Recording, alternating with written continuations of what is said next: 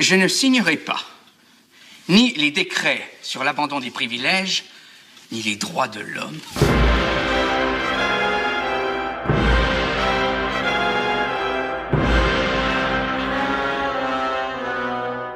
De Franse Revolutie. Met Johan op de Beek.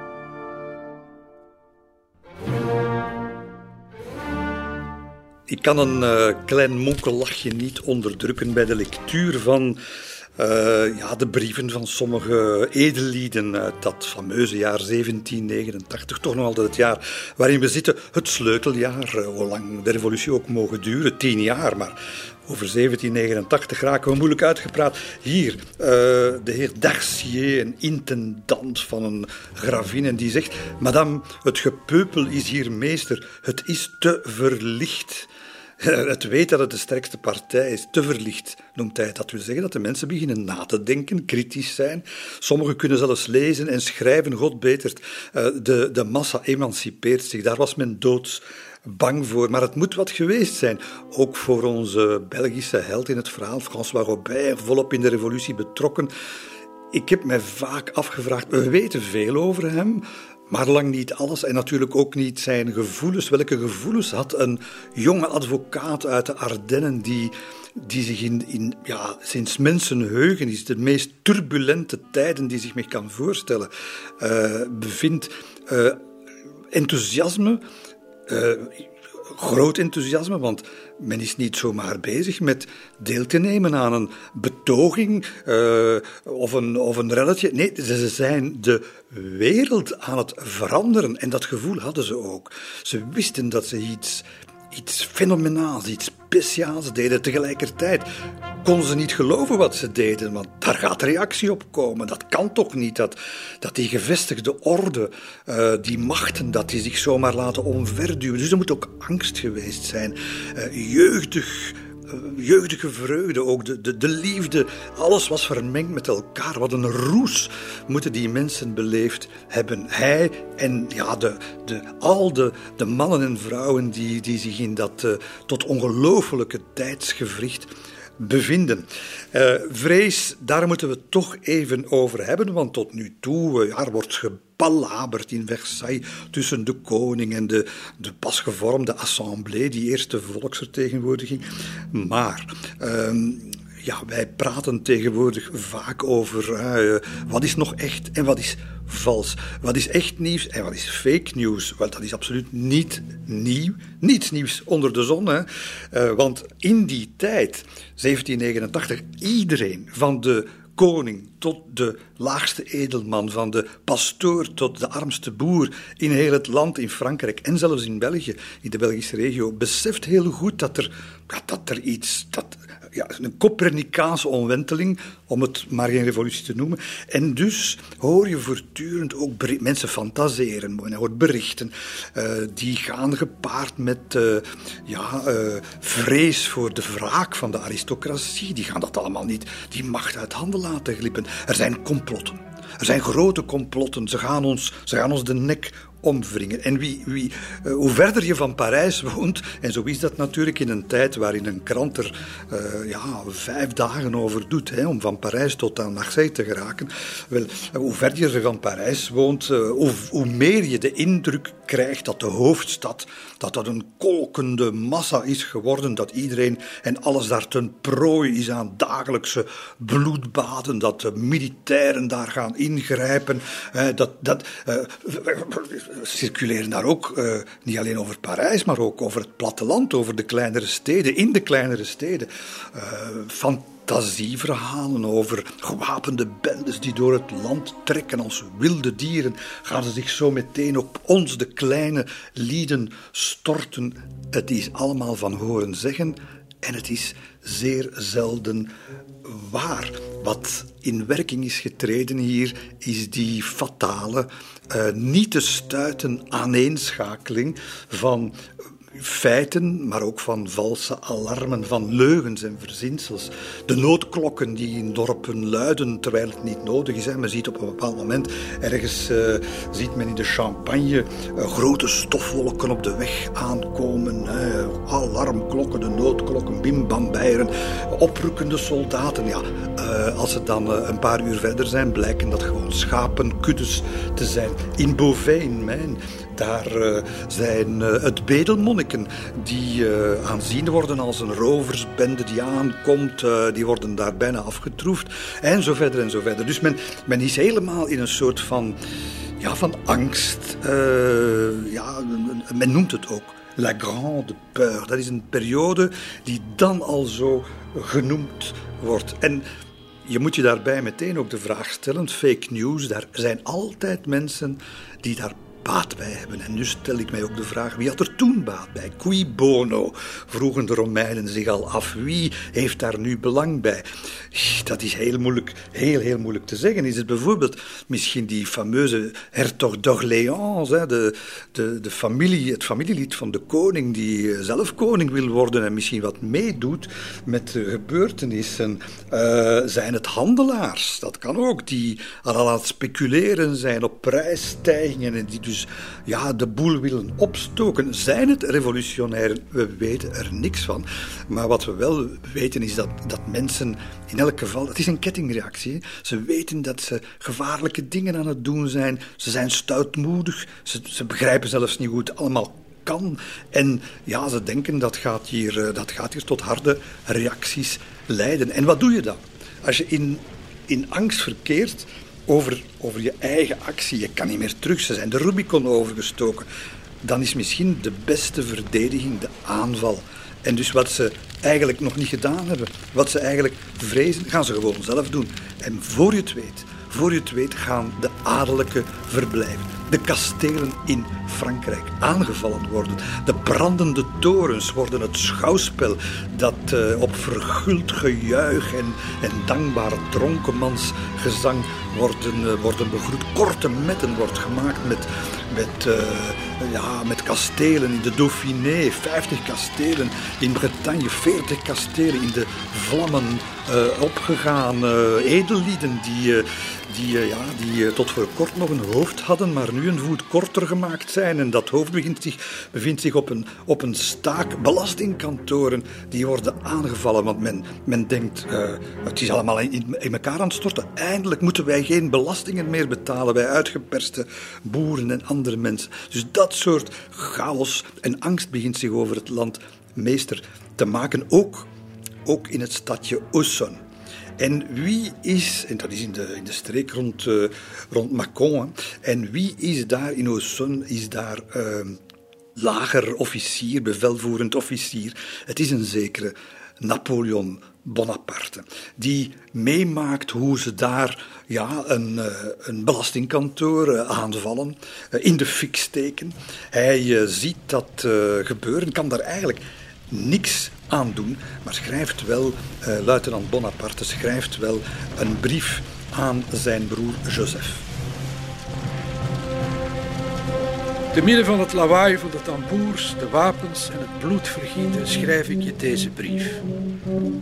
Het volk van deze stad, versterkt door een heleboel gepeupel, dat van elders is gekomen om hier te plunderen is vanaf zondag bezig de verblijven te slopen waarin de pachtopzichters zitten. Ze hebben de douanekantoren leeggehaald en ook een paar huizen. Overal in Frankrijk heeft het bloed gevloeid. Maar het is het kwade bloed van de vijanden van de vrijheid, van de natie, die zich al zo lang vetmesten ten koste van al de rest. We hadden met de kanonnen schroothagel in dat kanaai moeten schieten. Vergis u niet, luitenant Bonaparte die is ook voor drastische maatschappelijke verandering, maar hij ziet, hij voorvoelt dat die grote verandering die nodig is, die hij ook wil, dat die zeer snel in het gedrang zou kunnen komen als je het volk zijn wilde gangen laat gaan. Dat is zijn conclusie, dan al. Hij beseft nog niet, ja, dat kan niemand op dat moment beseffen, waar het allemaal zal toe leiden, maar hij trekt daar al zijn eerste conclusies. Hè. verandering, grote vooruitgang in het, uh, in het maatschappelijk weefsel, dat moet je controleren. Dat kan niet zomaar gebeuren op uh, basis van een wilde interpretatie van een of ander uh, democratisch beginsel. Dat zijn, dat zijn zijn eerste conclusies. Ja, en dan hoor je natuurlijk ook heel snel in het land de val van de Bastille. Je moet toch goed begrijpen, in die tijd, de naam Bastille, dat betekende iets. Hè. Dat was ja, dat was het symbool, het angstaanjagende symbool van koninklijke macht. En dat is daar gewoon van de kaart geveegd. Die koninklijke macht lijkt tot stof vermalen te zijn. Ja, dat, dat komt allemaal binnen. Dat draagt allemaal bij aan die, ja, aan die wildheid, hè, die aanvallen, eh, die brandstichtingen.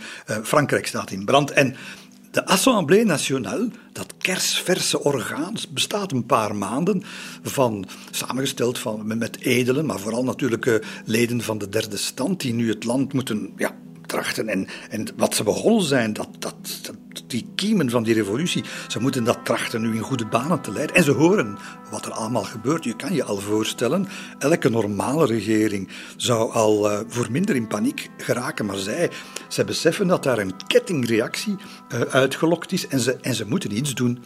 En zo zie je dat die revolutie zichzelf altijd maar in zal halen, voortdurend vooruitloopt op zichzelf, zijn eigen staart zal opeten. En ze gaan dus beslissingen nemen die ze eigenlijk niet van plan waren om te nemen. En precies om op La Grande Peur een, eh, een antwoord te bieden gaan ze in de nacht van 4 op 5 augustus, ja, de constituante bestaat, bestaat een paar weken, gaan ze een historische beslissing nemen. Ze gaan, terwijl ondertussen eigendomsbewijzen in vlammen opgaan en lynchpartijen tegen gehate edelen uh, zich afspelen overal, gaan ze de feodale principes en de feodale rechten, de heerlijke rechten af schaffen. De servitude personnel, dus de bijna slavernij van die miljoenen boeren, wordt afgeschaft. Dit is natuurlijk, ja, voor ons is dat allemaal ver lang geleden. Maar voor die mensen in die tijd, dat je een vrij mens kan zijn, dat, dat, is, dat is de man op de maan zetten. Hè. Zo, zo straf was dat. En het is een uh, boekenuitgever in, uh, in Parijs, uh, die ik al eerder genoemd heb, Ruot, in zijn boekwinkeltje daar aan de Seine, die de volgende dag, wanneer dat bekend geraakt, dat nieuws, die schrijft daar over ik werd wakker of we werden wakker met het idee dat houthakkers een compleet bos hebben neergelegd, neergeveld op een paar uur tijd. Dat is het gevoel dat is een, dat, mooier kan je het niet omschrijven. Het, het, het onmogelijke is gebeurd. Uh, gejuich alom, ja, maar niet bij iedereen. Hè. Uh, de grote geesten, Condorcet op kop, de filosoof, de wiskundige, uh, die, die ziet toch wel dat die besluitvorming van die nieuwe volksvertegenwoordiging, dat die alleen maar tot stand is gekomen onder druk van geweld, niet door overleg zoals ze hadden gewild. Niet door nadenken. Niet door een lange termijnvisie te ontwikkelen. Daar is allemaal geen tijd voor geweest. Nee, Condorcet zegt, we hadden dat moeten doen op basis van de, de raison. Maar waar is de raison gebleven? Waar is de reden gebleven? En er is nog een reden waarom je daar uh, als uh, ja, nadenkend revolutionair in die dagen je bedenkingen bij kan uh, hebben. Want uh, zoals dat gaat met regeringsbeslissingen, met politieke beslissingen, je hebt heel veel verschillende strekkingen op dat moment ook al in die volksvertegenwoordiging, hoe revolutionair ze ook is. Wel, men heeft compromissen moeten maken en men heeft de feodale rechten afgeschaft. Maar men wil de, de niet helemaal in de kou zetten. En men zegt dus ja, maar ze blijven nog even invoegen tot die boeren uh, dat een beetje terugbetaald hebben. Hè? In gronden, in werk, in arbeid en zo verder. Ja, die boeren die, denken, die dachten eerst, die heeft men eerst wijsgemaakt, je bent vrij, hè? je kan je eigen gronden gaan bewerken, die zijn nu van u. En dan blijkt dat toch niet waar te zijn. Ja, je schept verwachtingen. Die verwachtingen worden dan lijken te worden ingelost na veel brandstichtingen en wat weet ik allemaal. En dan blijkt het toch niet helemaal te kloppen. Resultaat natuurlijk dat het nog erger wordt. Hè. In vele plaatsen stort het, uh, het overheidsapparaat gewoon in elkaar. Rechters in steden vluchten, koninklijke ambtenaren verstoppen zich als ze al niet worden uh. Er worden uh, wapens buitgemaakt. Men spreekt, men gewaagt op dat moment van 400.000 musketten die ja, in de natuur zijn verdwenen, die ergens onder de bevolking ronddolen. Ja, dat zijn zeer onrustwekkende uh, geruchten. En uh, die geruchten, nogmaals, die dienen soms de waarheid, maar meestal een belang. En het belang hier is dat ja, sommigen in die revolutionaire beweging vinden dat het genoeg is geweest. Dat uh, het volk terug naar zijn kot moet. Terecht voor een stuk natuurlijk, al die brandstichtingen, dat, dat hoef je niet. Maar men wil ook die revolutie inperken. Men wil naar een soort constitutionele monarchie gaan, maar vooral niet te veel inspraak. Hè? Niet te veel democratie, helemaal geen democratie eigenlijk. En men gaat dus die geruchten, la grande peur, het is overal, hè, de bloedbaden en zo verder, dat klopt voor een stukje, maar dat klopt voor een groot stuk niet. Men gaat dat gebruiken om te zeggen: ja, maar wij moeten nu paal en perk stellen. We moeten terug orde op zaken stellen. En wie gaat dat doen? Het is natuurlijk de Nationale Garde, die nieuwe militaire eenheid, geleid door Lafayette, samengesteld, ook samengesteld uit de burgerij. Nou, je moet weten, uh, dat lijkt van op afstand gezien, lijkt dat een soort van revolutionaire militie die, zich, eh, die de revolutie moet bewaken tegen het leger. Maar in werkelijkheid wordt dat eigenlijk het eerste burgerlijke repressieapparaat om de revolutie klein te houden. Een revolutie echter die vertrokken is, laat zich niet klein houden.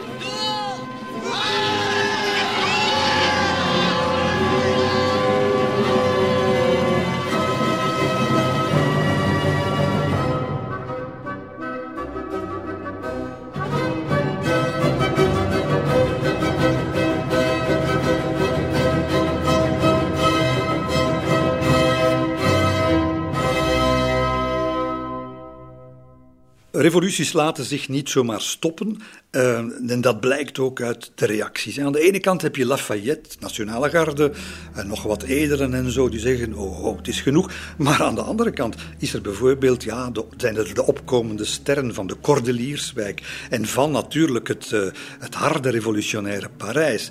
Robespierre bijvoorbeeld, die kant zich al meteen tegen wat hij ziet als uh, het stopzetten van de revolutie. Uh, er zijn koppen gerold. Ja, maar dat is niet erg. Dat zijn schuldige hoofden, zoals hij dat noemt. Uh, hij maakt er ook geen enkel probleem van dat brieven nu worden gelezen, worden opengemaakt. hij vindt het ook helemaal niet erg dat er soms wat losjes wordt omgesprongen met dat ja, basic principle van de revolutie, de vrijheid, la liberté. Uh, soms staat hij inderdaad tot op het spel, uh, moet hij toegeven. Uh, maar dat komt in de tweede plaats. Hè. We moeten eerst die revolutie. En dus dat grote ideaal komt bij hem altijd voor de praktijk van vrijheid, van persvrijheid bijvoorbeeld, van uh, vrijwaring tegen misdaad. Als dat allemaal in het kader is van le peuple, de, het volk dat zich emancipeert, dan is het goed voor, voor Robespierre. Dus je ziet, uh, het oorspronkelijke doel mag dan vrijheid en gelijkheid zijn, maar het uh, doel heiligt voor Robespierre de middelen. En dus morele scrupules, intellectuele incoherentie, het onsamenhangende van, van dat project, twijfels over de politieke richting die je eigenlijk altijd moet hebben. Wel, voor, voor Robespierre zijn dat allemaal hinderpalen. Niet, niet aan meedoen, uh, recht vooruit en vallen er, ja, waar gehakt uh, wordt, vallen er nu eenmaal Spaanders. Wel, het gaan er, uh, het zullen geen Spaanders zijn. Uh, bij Robespierre. Het gaan hele wouden worden. Aux armes, citoyens! Aux armes, hommes libres! Défendons notre liberté! Nu, Robespierre is in 1789 nog lang niet uh, de machtige Robespierre die hij later zal worden. En dus die visie uh, van de, de tomeloze revolutie die uh, die alle middelen heiligt, die haalt het helemaal nog niet. En het is veel meer die ja, wat uh, burgerlijke visie die het haalt. En je, je merkt dat ook gewoon uit heel concrete getuigenissen in, uh, in, in, in, kleine steden. Er is zo'n burgemeester in de Taggen die uh, gauw gauw een eenheid van de Nationale Garde heeft opgericht. En hij zegt, we doen dat om ons te beschermen tegen de aanvallen van rovers. Hè, de fameuze zogezegde rovers, roversbende. Iedereen praat erover, maar niemand heeft ze gezien. Maar, zegt hij, evengoed om de te beteugelen die oplaait naar aanleiding van de hoge graanprijzen. Wel, dat is natuurlijk een, een, een vrij eerlijke uh, bekentenis van waar die nationale garde uiteindelijk voor dient. Dat is ja, mensen die vroeger in opstand misschien zouden gekomen zijn tegen het gezag en, en dat nu doen omdat de wereld aan het veranderen is, maar dat, dat gaan we niet laten gebeuren. Dat is wat, uh, dat is wat die man eigenlijk zegt. En je moet toegeven dat er valt ook wel iets voor te zeggen. Hè? Het handhaven van de orde. Op een moment dat dat, dat nieuwe revolutionaire bewind daar toch een enorme last op de schouders uh, krijgt. Het, het, het oude bewind is, is tot stof uh, vergaan. Hè. Uh, de hele staat, het hele staatsapparaat moet vanaf de grond opnieuw worden opgebouwd. de oude instellingen weg, feodaliteit weg. Ja, maar wat komt er in de plaats? Je nieuwe bestuurlijke systemen, fiscale rechtvaardigheid, een, een, een rechtssysteem dat inderdaad die principes van gelijkheid en vrijheid kan in de praktijk omzetten. Het is er niet. Hè. Het leger, de politie en zo verder. Dat zijn allemaal uh, instellingen die op de oude leest geschoeid zijn, bedoeld zijn om het ancien regime te dienen. En dat moet veranderen. Ja, dat, dat doe je niet op een dag, niet op een maand en niet in jaren.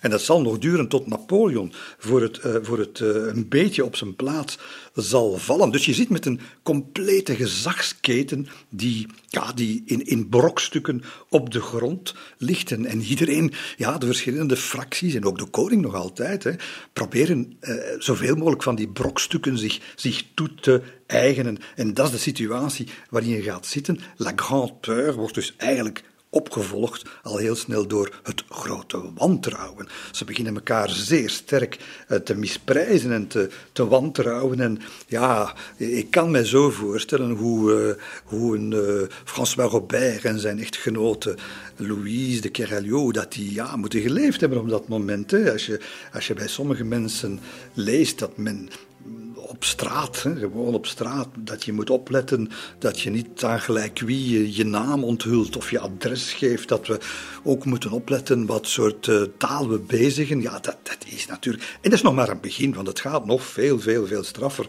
uh, worden. En ja, uh, Brissot, Brissot die tot burgemeester van Parijs zal worden verkozen, revolutionair, die zegt, ja, wat wil je? Hè? De vrijheid, dat is een gerecht dat niet elke maag kan verteren zonder een goede voorbereiding.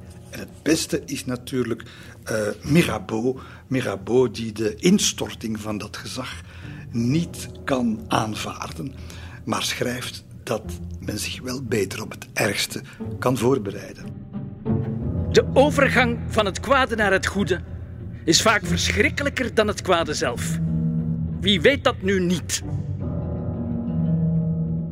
Al dat gepalaber, al die angsten en die, dat wantrouwen, dat duurt nu al maanden en we belanden zo uh, in de herfst. Het wordt zondag 4 oktober 1789. En onze koning, uh, Lodewijk XVI, die uh, loopt ergens in het bos rond Versailles, kijkt tot zijn grote tevredenheid naar het rijtje everzwijnen dat hij smiddags tijdens de jacht om hals heeft gebracht. Uh, heeft dat allemaal zelf gedaan, is daar heel fier over, uh, bijna zo fier als over zijn sloten die hij maakt onder, het, uh, onder de zoldering van Versailles. rustig is het daar allemaal. Zijn Marie-Antoinette die loopt ondertussen in de Grand Trianon rond op zoek naar zorgeloosheid, kijkend naar haar schaapjes. Tot daar plotseling een lakij buiten adem. Uh, je moet dat ook eens bezoeken. Hè. Als u in Versailles bent, moet u zeker de Trianon gaan zien. Ze heeft daar zo'n een soort paradijsje gemaakt met, met nagebootste uh, hoevetjes. En, en daar moeten ook uh, boertjes en boerinnetjes rondlopen, die natuurlijk betaald worden en er goed en gezond uitzien. En schaapjes en dit en dat. En dat, dat, is, de, ja, dat is de droom droomwereld van Marie-Antoinette, waaruit zij nu brutaal op die zondagmiddag gaat weggesleurd worden uh, uit haar Normandische herdershutje daar. Want er, er, is, er is iets aan het broeien. Het weten dat ze het toch al wel een klein beetje moeten zien aankomen hebben, het Hof in Versailles. Want een enkele dagen voordien hebben ze een paar elite-regimenten, onder meer het Regiment de Vlaanderen, 1500 man sterk, gekleed in prachtige sneeuwwitte uniformen paarse revers en gouden knopen. Enfin, u ziet het zo voor zich.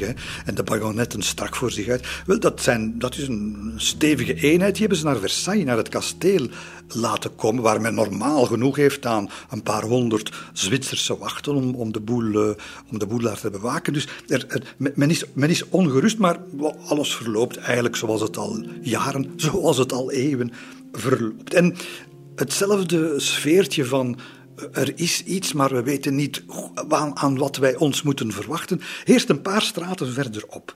Want als je met je rug naar de ingang van Versailles staat, van het kasteel staat, dan moet je een straat rechts van je inslaan. En dan kom je een paar, 200 meter verder, kom je terecht in de wijk, in de straat, waar uh, de assemblée uh, vergadert in de, in de Salle de Jeu de Paume. En uh, ja, daar heeft men toch wel bewust van de ernst van de situatie. Wat horen we allemaal in Parijs? Ze zijn permanent in zitting. En ze breken zich het hoofd van ja, wat, wat moeten we nu toch met die koning? We zijn al maanden met hem aan het onderhandelen. En die weigert hè, om, om de afspraken na te komen, want de koning heeft nog altijd niks getekend. De Déclaration des droits de l'homme et du citoyen, dat ligt daar ergens stof te vergaren op zijn bureau. Zet daar zijn handtekening niet onder. Uh, de, de, ja, de, de nieuwe grondwet in de maak. Dat, hij doet alsof hij het niet gezien heeft. En de debatten draaien maar door en draaien om hun as heen, zullen we maar zeggen, als ook daar plotseling een, uh, ja, een bezweet, volledig van zijn melk zijnde boodschapper binnenstapt en alles wordt stilgelegd, want er is explosief nieuws. Pal op de middag komt er groot nieuws. En wat is dat nieuws? Dat men zowel in Versailles, in de Petit Trianon, als in het woud, als in de assemblée gaat vernemen. Er is op de weg van Parijs naar Versailles een enorme mensenmassa gesignaleerd. Een mensenmassa die bestaat niet uit een paar honderd, niet een paar duizend, maar tienduizenden Parijzenaars. Die, uh, ja, en ze zijn gewapend met rieken, met stokken en met kanonnen en musketten. Ze zijn op weg naar het kasteel. Ja, dat is wat anders dan een debat dat niet vooruit gaat. Dit is natuurlijk iets wat onmiddellijk uh, uh, ja, de, de, grote, de grote revolutionairen in actie brengt. En Robespierre, die, gaat, die ziet zijn kans, Danton. Dat zijn de mannen die nu naar, naar voren uh, gaan komen.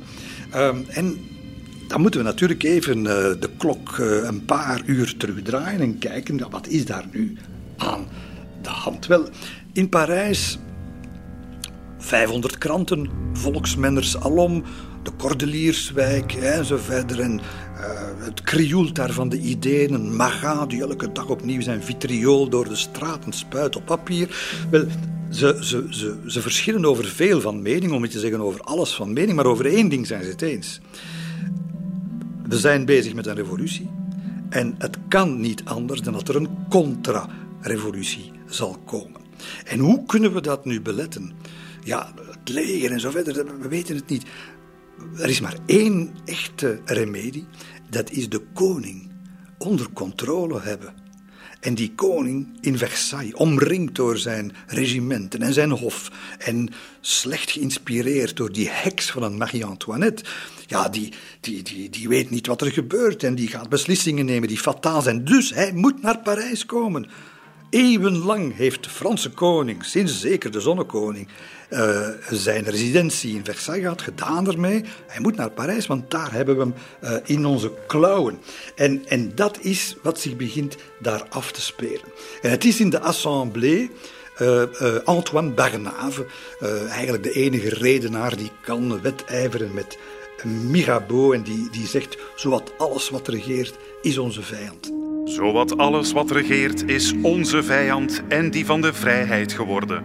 Men is volop bezig met de oude orde nieuw leven in te blazen, haar zo goed als zeker te herstellen, haar de kans te bieden om ons te vernietigen zonder strijd, omdat ze de regering en de meerderheid van onze assemblée op haar hand heeft.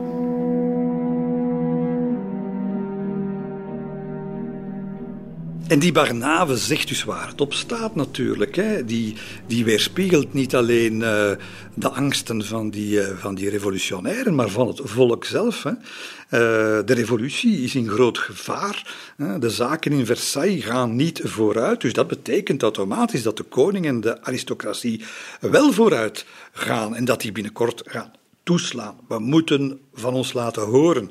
Ja, en dat zal gebeuren. Bij het ochtendgloren van het eh, opengaan van Les Halles op de Vroegmarkt, dus in het centrum van Parijs. tegenwoordig de plek waar Centre Pompidou zich bevindt, komt het tot niets minder dan een vulkaanuitbarsting. Si vous refusez de marcher sur Versailles pour demander au roi de nourrir son peuple, alors nous le ferons! Het is een kolkende menigte, eerst van honderden marktvrouwen en, en werklieden uit de, uit de faubourgs. Dan heb je de noodklokken die in Parijs om een of andere reden beginnen uh, te, te, te, hun geluid la, laten horen. Uh, men rept zich naar het stadhuis, dat wordt bezet. Men wil daar, is daar goedkoop brood.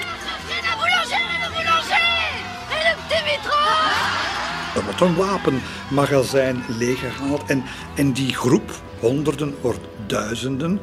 Uh, ze worden, uh, ja, ze, ze, blijken ook plotseling 2000 musketten daar in die massa te, rond te gaan. Van waar komen die? Niemand weet het.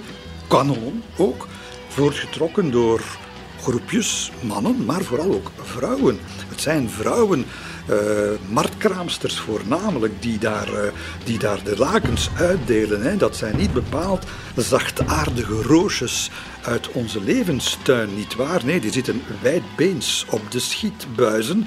Hè. Met de schelle klank van het viskraam sporen zij de omstaanders aan om mee op te trekken naar waar? Naar Versailles. We gaan het daar eens goed uitleggen. Ja, maar dat, dat wordt een oncontroleerbaar gebeuren. En iedereen moet mee.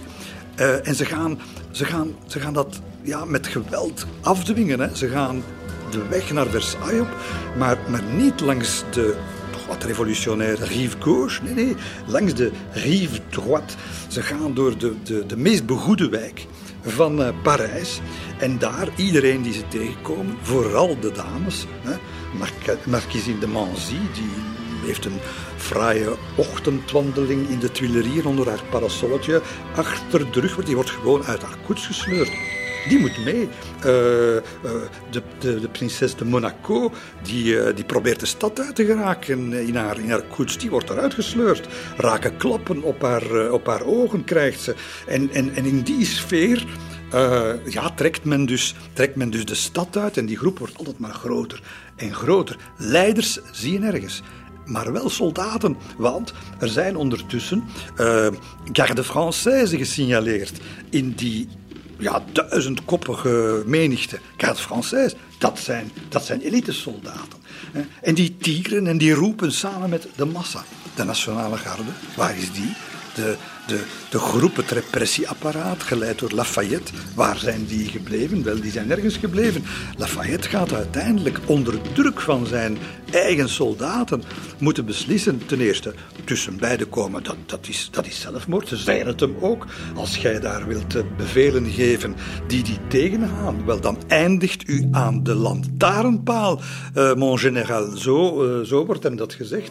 Dus daar helpt geen lieve moederen meer aan, natuurlijk. En, en dus wat, wat besluit Lafayette? Ja, in plaats van de orde te handhaven, zit er niets anders op dan te trachten die massa, ondertussen 50.000 mensen, hè, die massa te begeleiden met zijn 15.000 troepen uh, naar, uh, naar, naar Versailles. Dus het, het lijkt van buitenaf gezien alsof de, de, de, massa, uh, het leger en de Nationale Garde en blok aan het opmarcheren zijn tegen de gevestigde orde.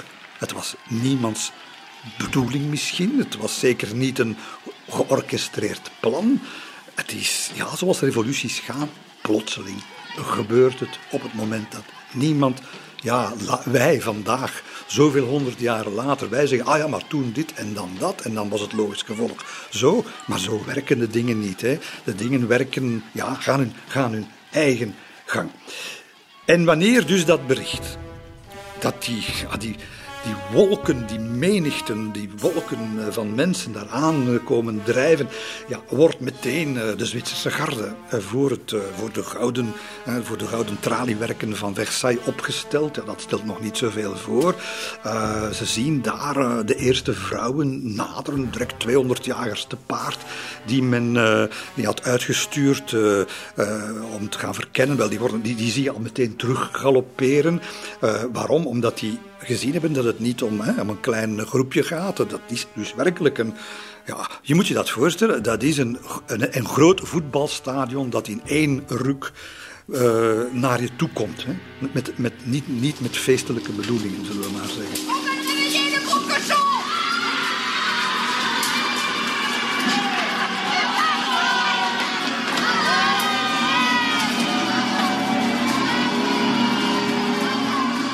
Ondertussen ook, ze hebben uren natuurlijk gemarcheerd, heel die massa.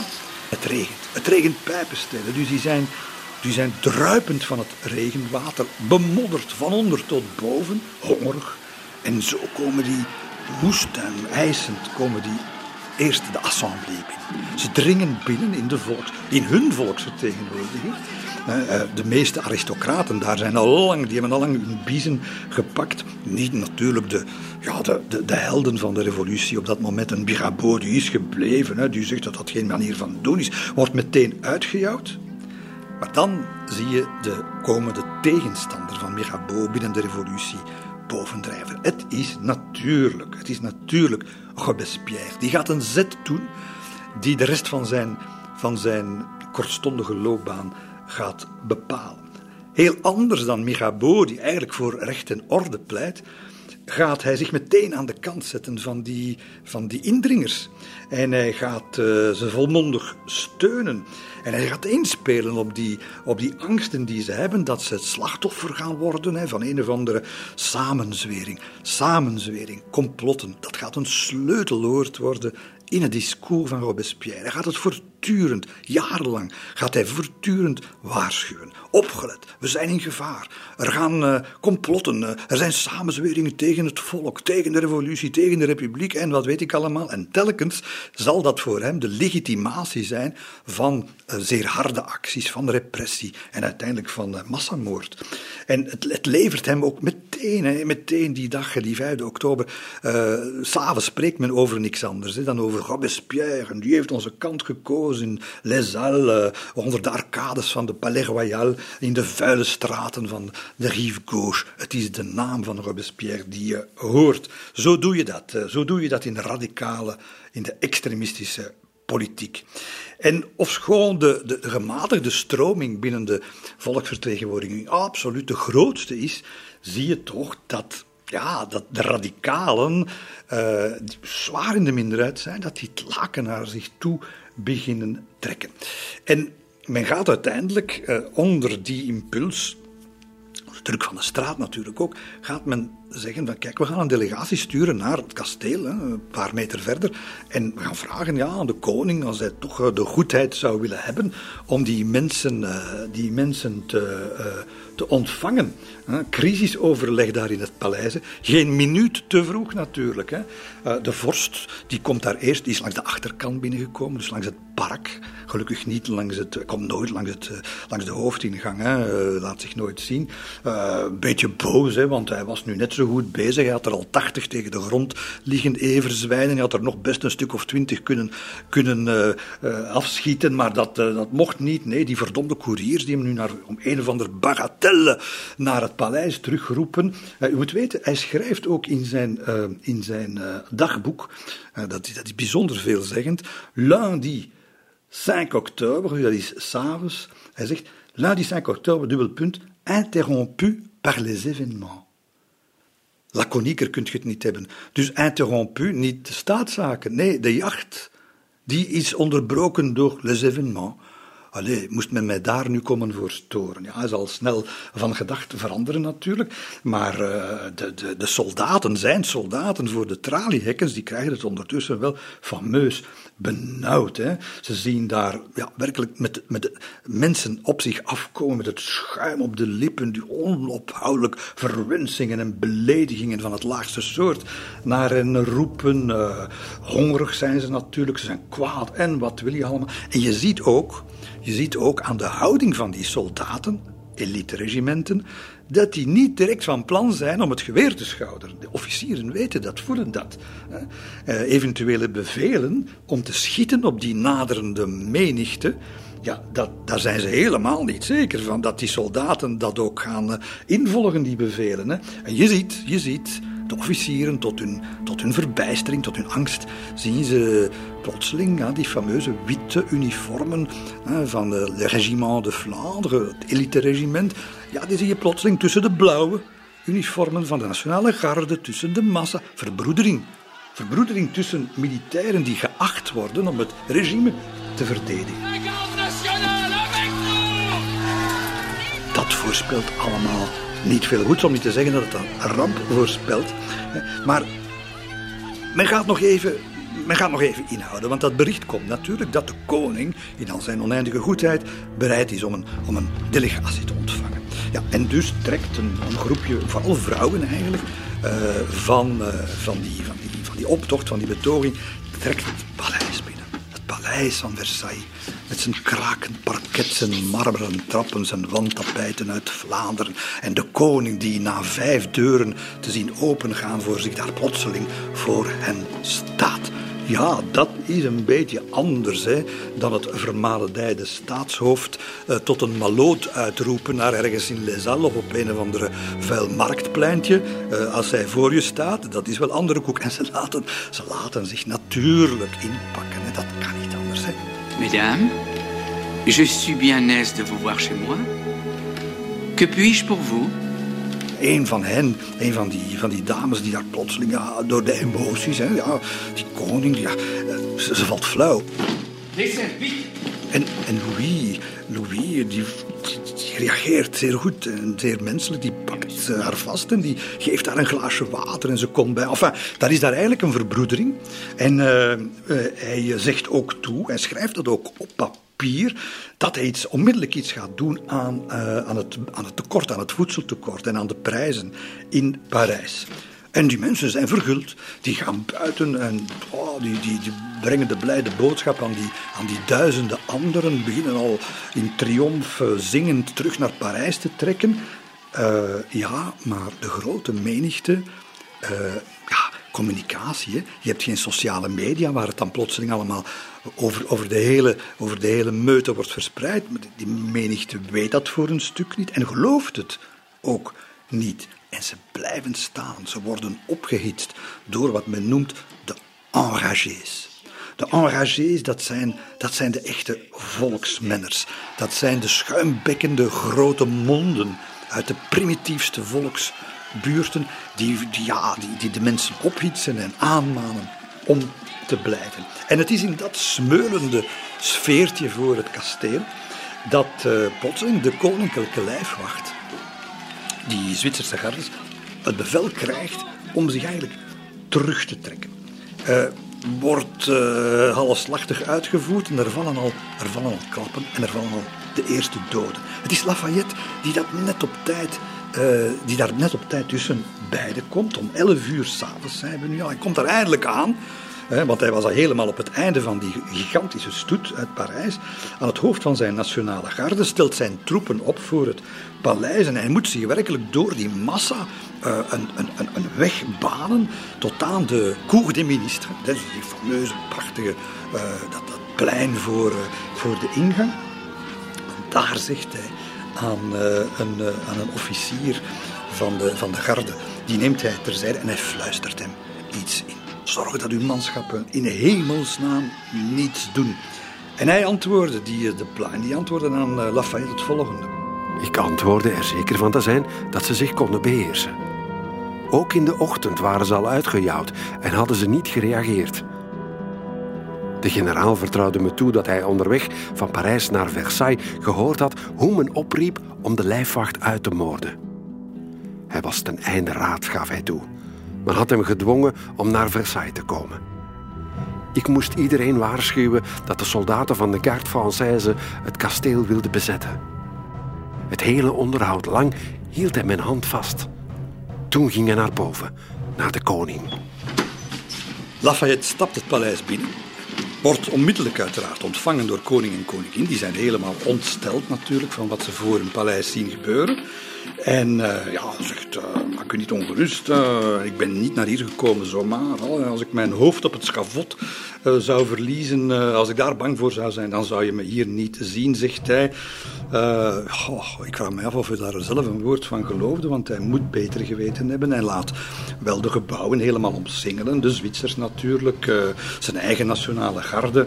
En hij zegt aan de vorst, de algemene veiligheid is gegarandeerd.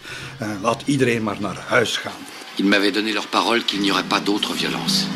En dus twee uur s'nachts gaan ze eindelijk naar bed. Koning, koningin, Lafayette en de massa. Want die gaan niet terug naar Parijs. Ze blijven. Ze blijven overnachten op de keien van dat enorme plein. 300 meter lang, 150 meter breed. En dan nog die 90 meter, honderden meter lange en 90 meter brede uh, Avenue de Paris. Ligt vol volk ligt vol volk die daar onder de regen gaan overnachten. In het paleis is er nog een poging gedaan om de koning te doen vluchten. Zijn vrouw, eh, de hovelingen hebben gezegd, maar je moet hier weg, hè. laten ons, ons terugtrekken naar Rouen bijvoorbeeld. Er is al een bevel gegeven, er staan zes koetsen klaar met lijfwachten om meteen te vertrekken. En hij weigert, hij wil niet. Je suis le roi, je ne peux pas être un. Zijn, ja, zijn vrouw, Marie-Antoinette, uh, ze, ze, koet wil die bij haar man blijven. En dus ja, ze, ze gaan daar uh, blijven. En, en in een sfeer van wat gaat er morgenochtend nu gebeuren? We zijn, we zijn beschermd. De toegangen tot het paleis zijn afgezet. Wel, dezelfde onzekerheid leefde, leefde bij het gewone volk. En wie we daarvoor uh, moeten lezen, is uh, een vrouw, een Parijse vrouw, een revolutionaire, zeer belezen, uh, een volksvrouw, maar die wel de klassiekers had gelezen en de verlichtingsfilosofen. Het is Rosalie Julien. Een echte citoyenne, maar die avond, wanneer zij hoort wat er gebeurt, in Versailles gaat ze een brief schrijven, uh, gericht uh, aan haar zoon, die uh, elders in het land verblijft. En in het flauwe kaarslicht van die onrustige avond heeft ze het volgende gezegd. Parijs, maandag 5 oktober 1789, middernacht. God beware ons. We wachten op de ochtend met angst vermengd met een sprankje hoop want de mensen zijn tenslotte geen tijgers. En het genie van Frankrijk kan ze rond de troon scharen om daar een nieuwe vrede te vestigen. Mijn verstand wordt overspoeld door een golf van giswerk. Het is niet langer een kwestie van menselijk beoordelingsvermogen om deze gebeurtenissen aan elkaar te rijgen of in te schatten. Ze gaan allemaal ons zwakke licht boven. De hoofden zijn flink verhit. Er zal meer dan een wintersneeuw nodig zijn om ze af te koelen. Ik ben niet op mijn gemak.